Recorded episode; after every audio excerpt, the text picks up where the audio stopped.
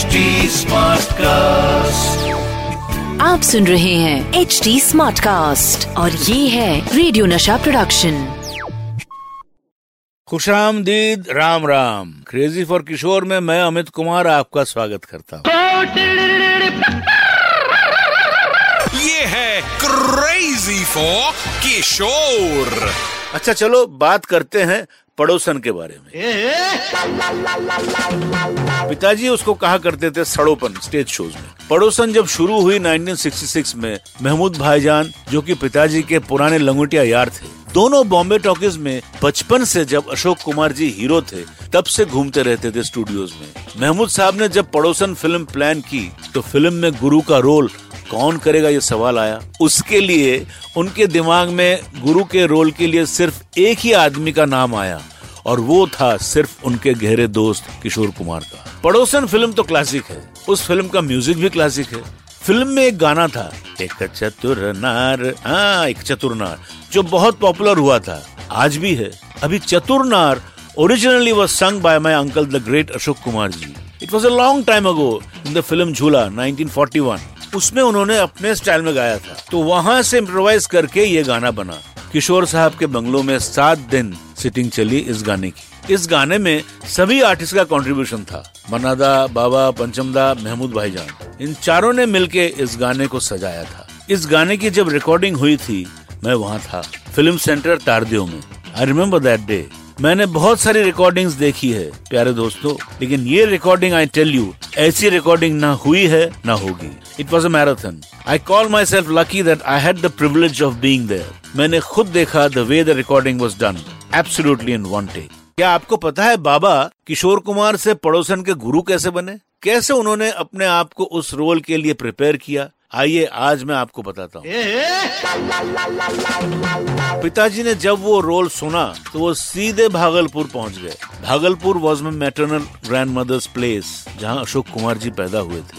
मेरे पिताजी और अनूप कुमार खंडवा में पैदा हुए थे। तो पिताजी भागलपुर गए जहाँ मेरे नानी के भाई यानी मामा हुआ करते थे। वो एक क्लासिकल आर्टिस्ट थे जमींदार थे। वो बहुत अच्छा गाना गाते थे और खाना भी बहुत अच्छा बनाते थे। मामा जी जैसे बात करते थे, वही मैनरिज्म्स पिताजी ने निभाया फ़िल्म पड़ोसन में एस गुरु तो मामा जी की तरह मूछे आँखों में काजल लगाया और थोड़ा थोड़ा चलने का अंदाज बर्मन साहब का।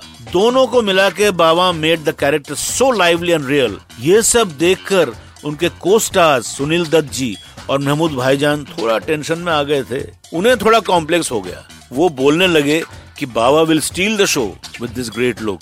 तो उन्होंने भी अपने कितने सारे गेटअप्स चेंज किए। लेकिन ये सारे बहुत अच्छे दोस्त भी थे और ये बहुत ही हेल्दी कंपटीशन था, जो मेरे ख्याल से ज़रूरी भी था। आफ्टर ऑल इन सारी चीज़ों का रिज़ल्ट था पड़ोसन जैसी क्लासिक फ़िल्म फ़िल्म पड़ोसन की जितनी भी बातें करें, उतनी कम है। क्या आपको पता है कि पड़ोसन फ़िल्म जब रिलीज़ हुई थी तब वो इतनी चली नहीं थी। It didn't do that well but word of mouth publicity से फ़िल्म काफ़ी चली and it went on to become a hit film film के सारे के सारे गाने हिट थे। पंचमदा का म्यूज़िक था। क्या आपको पता है ये गाना एक चाइनीज़ गाने से इंस्पायर्ड है? यस yes, पड़ोसन फ़िल्म की जब सिटिंग चल रही थी, तब महमूद भाईजान चाइना से लौट कर आए और हाथ में रिकॉर्ड था उनका। वो था एक चाइनीज़ रिकॉर्ड तो उन्होंने पंचम दास से कहा, पंचम, ये गाना जो है चाइनीज़ इसका मुखड़ा बड़ा अच्छा है। इससे बनाओ गाना। अरे क्यों कर रहा है यार? मैंने तो अच्छा गाना बनाया एक अच्छा बना नहीं नहीं नहीं, मेरे को ये गाना चाहिए। तो वो गाना वहाँ पे चलाया गया और उस गाने से वो धुन बनी। तो ऐसा गाना था?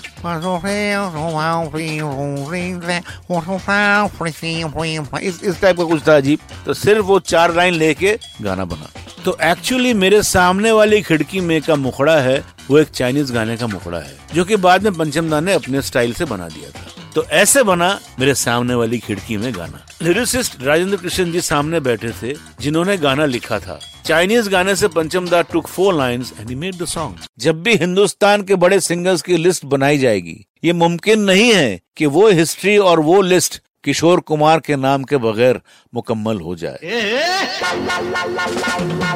जितने हिट गाने हुए उस दरमियान अर्ली फिफ्टीज में, Dev Anand ji, Kishore Kumar ji and S D Burman ji का combination that was history Burman sahab हमेशा पिताजी के साथ शुरू से थे। बहुत प्यार करते थे पिताजी को और दोनों का तालमेल बहुत अच्छा था। और वो हमेशा पिताजी को इनकरेज करते रहे शुरू शुरू में। जब पिताजी स्ट्रगलिंग डेज़ में आए तो दादा मुनि यानी अशोक कुमार जी हमेशा डिस्करेज करते थे पिताजी को। अभी वो बड़े भाई कुछ बोल नहीं सकते थे पिताजी, लेकिन एस डी बर्मन हमेशा पिताजी के साथ रहे। वो बोलते, किशोर, दुनिया के तेल लेने, मैं तेरे साथ हूँ I am with you just forget तू गाते जा, मैं तेरे साथ हूँ. तो that was relation S D Burman use to admire my father lot और my father was an ardent fan of S D Burman. He used to admire my father because my father had an urge to meet him when he was not Kishore Kumar. But शुरू शुरू में सैगल साहब के गाने गाते थे और बर्मन साहब के गाने भी प्रैक्टिस करते थे। सचिन देव बर्मन और सैगल साहब को नकल करते थे, उनको फॉलो करते थे। वो बर्मन साहब से मिलना चाहते थे। और क्योंकि अशोक कुमार जी उन दिनों काफ़ी नाम हुआ था उनका और स्टार बन गए थे और he was the owner of Bombay Talkies तो उन्होंने कहा, अरे एस डी बर्मन को तो मैं लाया हूँ। कल मैं तेरे से मिला था तो वो लेकर गए और उन्होंने मुलाकात करवाई। और वो जो मुलाकात जो शुरू हुई, उसके बाद पिताजी ने कभी पीछे मुड़कर देखा नहीं। और वहाँ से जो उनका जो एक रिश्ता बना, वो आखिरी फ़िल्म मिली तक चली, बड़ी सुनी सुनी तक। कितने सारे गाने हुए। दादा मुनि उनको लेकर गए और उन्होंने बर्मन साहब से मिले। और उनके सामने उन्होंने बोला, अशोक तुम्हारा भाई है। वंडरफुल गाना सुनाओ। तो पिताजी ने गाना गाया उनको नकल किया। हाँ, कौन नगरिया जाओ री बंसी वाले कौन नगरिया जाओ। अरे अरे वाह अशोक वंडरफुल तुम्हारा भाई तो बहुत अच्छा मेरा नकल करता है हम इसको ज़रूर गवाएगा। बोल के उन्होंने उनको काफ़ी बढ़ावा दिया। तो यहाँ से उनकी शुरू हुई। This started the journey of S D Burman and Kishore Kumar अगली बार फिर होगी आपसे मुलाकात। तब तक के लिए stay happy stay crazy this is Amit Kumar signing off आप सुन रहे हैं एच डी स्मार्ट कास्ट और ये था radio Nasha production H smart cast